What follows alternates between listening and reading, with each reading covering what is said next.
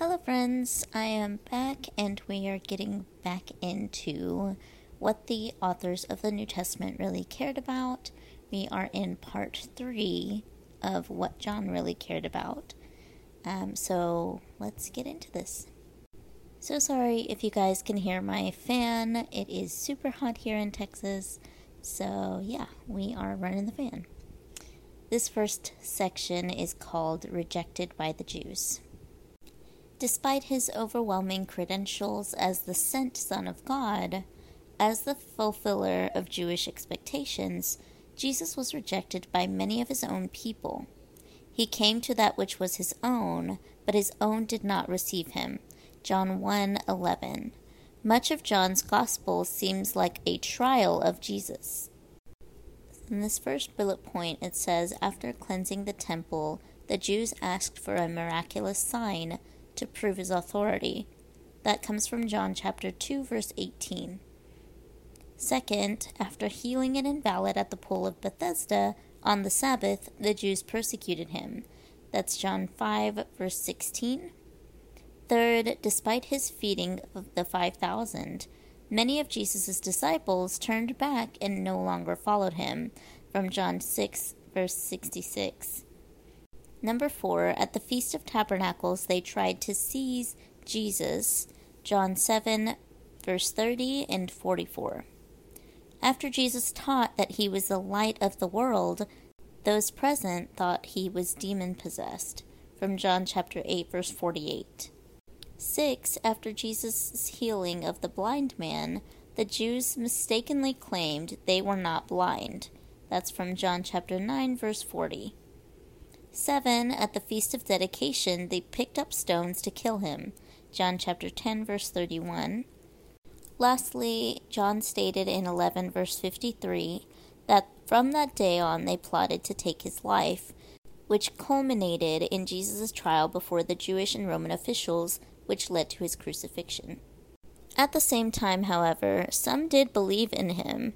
In fact, following almost every example of rejection in the gospel, there are some who believed. John introduced this theme in chapter 1.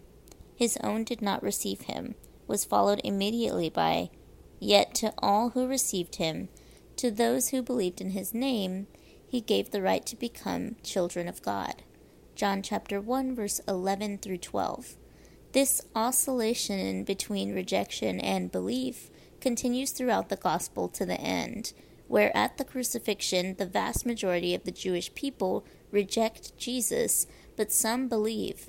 At the foot of the cross stood his mother, his mother's sister Mary, the wife of Clopas, and Mary Magdalene, along with the disciple whom he loved. That's from John chapter 19, verse 25 and 26. This next paragraph is called Bringer of the New Covenant. In fulfilling Judaism, Jesus also brought the expected new covenant from Jeremiah 31:31. This is illustrated in Jesus' first sign, changing water to wine. While the sign is often understood as just a miracle, a deeper look at Old Testament connections show how significant it was. The Jews expected the new covenant to be like a banquet. This miracle took place at a wedding banquet, Matthew 22, verse 2, the kingdom of heaven is like a king who prepared a wedding banquet for his son. They also expected a lot of wine to be at the banquet. Isaiah chapter 25, verse 6, and Jeremiah chapter 31, verse 12 and 31. This is clearly seen in Amos 9:11, where the sign of the restoration of David's fallen tent would be the presence of wine in abundance. The days are coming, declares the Lord, when the reaper will be overtaken by the plowman and the planter by the one treading grapes. New wine will drip from the mountains and flow from all the hills. Amos 9:13. When Jesus produced a lot of wine in the wedding banquet at Cana, 120 to 180 gallons, he revealed his glory and his disciples put their faith in him. John chapter 2 verse 11. Since they knew the Jewish background, they would have understood that by changing the water, which was used for Jewish cleansing, into the expected wine of the new covenant, Jesus was doing something very significant. He was initiating the new covenant, which was better than the old covenant. You have saved the best till now. John chapter 2, verse 10. Also, Hebrews chapter 8, verse 6 through 12. This next paragraph is called Bringer of True Revelation. As the one who brought the new covenant, Jesus also brought the final and true revelation that superseded all previous revelation. Though God had not spoken to his people through a prophet for centuries, the centuries of silence lasted from Malachi, the last Old Testament prophet, until the beginning of the New Testament times. God now sent his living word as the one and only Son who came from the Father's side, John chapter 1, verse 18, and John chapter 3, verse 31 through 33, and John chapter 7, verse 16, Jesus did not receive his information about heavenly things secondhand. As a result, he uniquely made God the Father known as he spoke about heavenly things. John chapter 3 verse 11 through 13. Not only did John say that Jesus came down from heaven, but God gave the Spirit without limit to him. John chapter 3 verse 34. Jesus' reception of the Spirit contrasted with the prophet's experience. A one fifth century BC Jewish text commented, The Holy Spirit who rests on the prophets rests on them in a limited amount. In the Old Testament, one of the results of receiving the Spirit was the ability to reveal God's Word to others. Thus says the Lord Since Jesus received the Spirit without measure, he could fully and finally reveal God. As the light of the world, Jesus came to shine God's revelatory light. When people encountered this light, they could spiritually see just as clearly as the blind man of John 9 could physically see when the light of the world heals him. When Jesus shines the light of revelation, he brings truth because God is truthful. John chapter 3 verse 33, John chapter 4 verse 18, and John chapter 8 verse 31 and 32. This next section is called John in his Gospel celebrated that Jesus provided a way. Despite rejection by many of his own people, Jesus went to the cross and laid down his life for the sheep. John chapter 10, verse 11. The giver of life died. John paradoxically referred to Jesus' hour of death with the terms glorified. John chapter 12, verse 23, John chapter 13, verse 31. And lifted up. John chapter 3, verse 14, John chapter 8, verse 28, and John chapter 12, verse 32. The term lifted up was used in Greek for the enthronement of a royal figure. Jesus was enthroned as king as he was lifted up on the cross. He was lifted up spiritually when he was lifted up physically. John the Baptist's statement, Look, the Lamb of God who takes away the sin of the world, John chapter 1 verse 29, may have been an allusion to Jesus' coming death in fulfillment of the Passover lamb that was sacrificed to save the Israelites. Exodus 12, verse 21 and 27. Or may also have been an allusion to Isaiah 53, verse 4 through 7, where Isaiah spoke about a servant who would suffer. This is allusion with an A, not with an I, just so you guys know. After feeding the 5,000, Jesus taught that he was the bread of life. This bread is my flesh, which I will give for the life of the world. John chapter 6 verse 51. It was because of Jesus' sacrificial death that believing in him leads to life. The good shepherd lays down his life for the sheep. John chapter 10 verse 11. Although John's little preposition for or in the place of, does not seem to be very significant. It is theologically significant since it contains the idea of substitutionary atonement. John notes that Jesus gave up his life as a sacrifice for or in place of others. Paul explained the theology. God made him who had no sin to be sin for us, so that in him we might become the righteousness of God. 2 Corinthians 5:21. John also pointed his readers toward Jesus' sacrificial death. At John chapter 11 verse 50, it is better for you that one man die for the people. This next paragraph is called Finding Life in Jesus Through Believing. Jesus' sacrificial death, however, did not automatically bring eternal life to everyone in the world. In order to receive that life, one had to believe in Jesus. John chapter 20 verse 31. John never used the noun faith. He always used the verb to believe or to have faith 98 times. By constantly using the verb, John emphasized the active response of believing. The idea of believing in today's church is often seen as an action that is performed solely by the brain, that is, an intellectual action. Belief certainly includes the intellectual assent to facts, but John showed that real belief in Jesus always leads to obedience. For example, it was only because the royal official believed Jesus that he could leave him and return to his son. John chapter 4 verse 50. It was only because the blind man believed Jesus that he went to the pool of Siloam to wash. John chapter 9 verse 7 and 38. This next paragraph is called Finding Life Only in Jesus. John made it clear that the way to life comes only through belief in Jesus. The disciples did not find life in the law or in Moses or in any other pathway to God. They believe in Jesus. Yet to all who received him, to those who believed in his name, he gave the right to become children of God. John chapter 1 verse 12. It is unpopular today to make the exclusive claim that Jesus is the door, the way, the truth, the life, the resurrection, the shepherd, the bread of life, and the light. John taught, though in his equally pluralistic first century world, that there was life in no other name than Jesus, and whoever does not believe stands condemned already because he has not believed in the name of God's one and only Son. John 3, verse 18. This last paragraph that we're going to get into is called John in his Gospel delighted that the way was open to all. Okay, so this section actually has two different sections in it.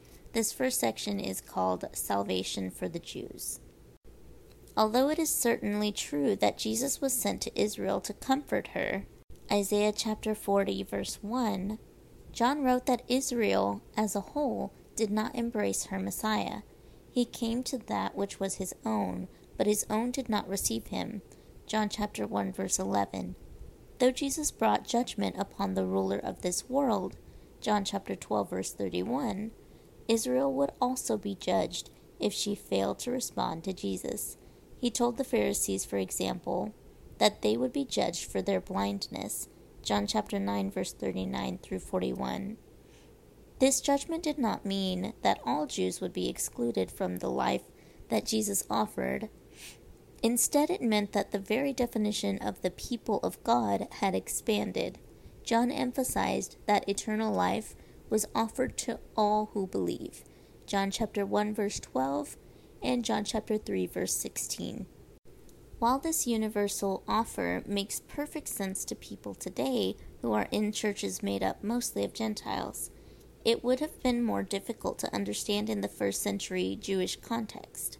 The Jews of Jesus' day expected that the Messiah would bring glory and blessing to Israel.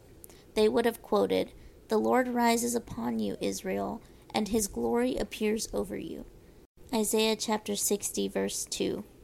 The very next verse in Isaiah, though, shows that the nations would also participate in the blessings of the Messiah, but only by joining themselves to Israel. Nations will come to your light. Isaiah chapter 60, verse 3. But many within Judaism in the first century did not think that the Gentiles would receive any blessings when the Messiah came. One Jewish text says, Yahweh of hosts will make for all the peoples in this mountain a meal.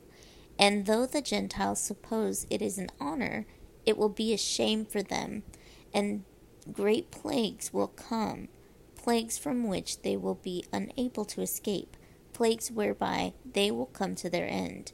Targum to Isaiah 25 6.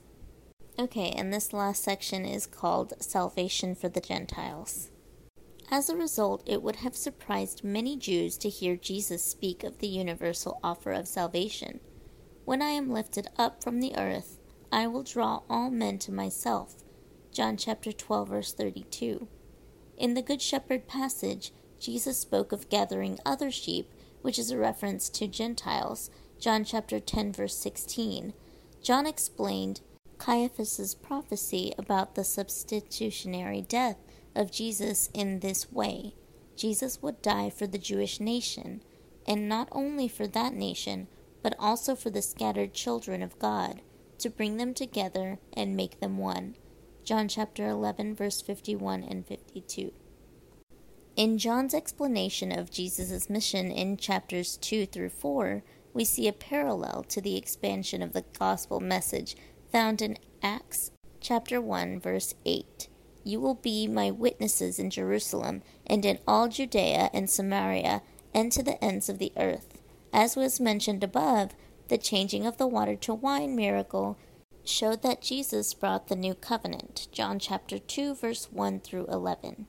All of the texts in the Old Testament that mention the expectation of wine, Isaiah 25 verse 6, Jeremiah 31 verse 6 and 12, and Amos chapter 9 verse 11 through 14 also mention the nations or peoples.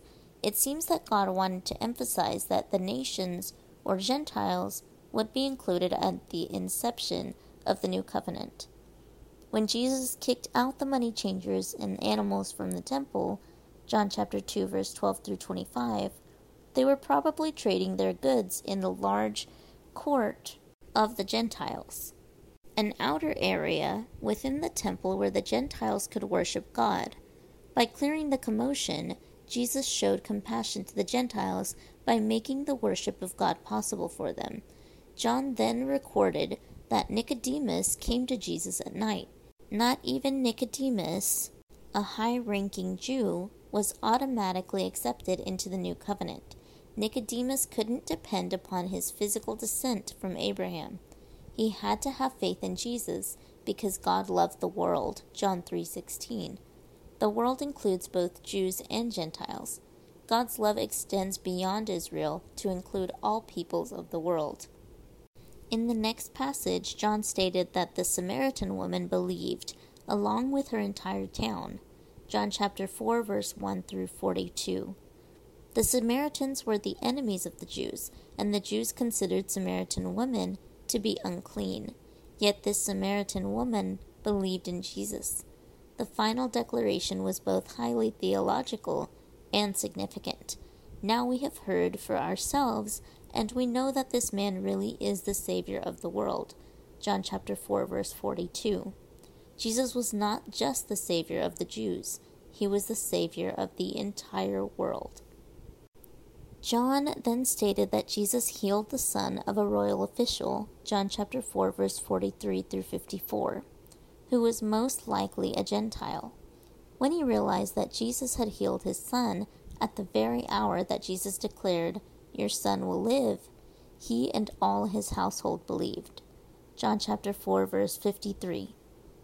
In other words, John recorded in these three chapters that the offer of salvation extended from Jerusalem to Samaria to the ends of the earth, symbolized in the Gentile royal official. John did not end this theme of the extension of the gospel to Gentiles here. Later, in chapter 12, he showed that some Greeks came to talk to Jesus. Rather than responding to them, Jesus began to talk about his death. It was only through his death that the door would be opened wide to the Gentile mission as we see in the book of Acts. Jesus said, When I am lifted up from the earth, I will draw all men to myself. That's from John chapter 12, verse 32. Perhaps the sign placed above Jesus' cross stating that he was the King of the Jews was written in Aramaic, Latin, and Greek, John chapter 19, verse 20, to symbolize this inclusive nature of Jesus' death. What the Pharisees said became true. Look how the whole world has gone after him. John chapter 12, verse 19. Alright, so that is where we're going to leave off for today. We'll finish off this section of the book tomorrow, and then the day after that, we will get into the book of Luke. I hope you guys all enjoyed this as much as I have. I'm really learning a lot about the book of John that I really just did not know. So, if you guys have any questions or if you need me to run something by you, just shoot me an email and I'll respond as quickly as I can. Hope you all have a great day, and till next time.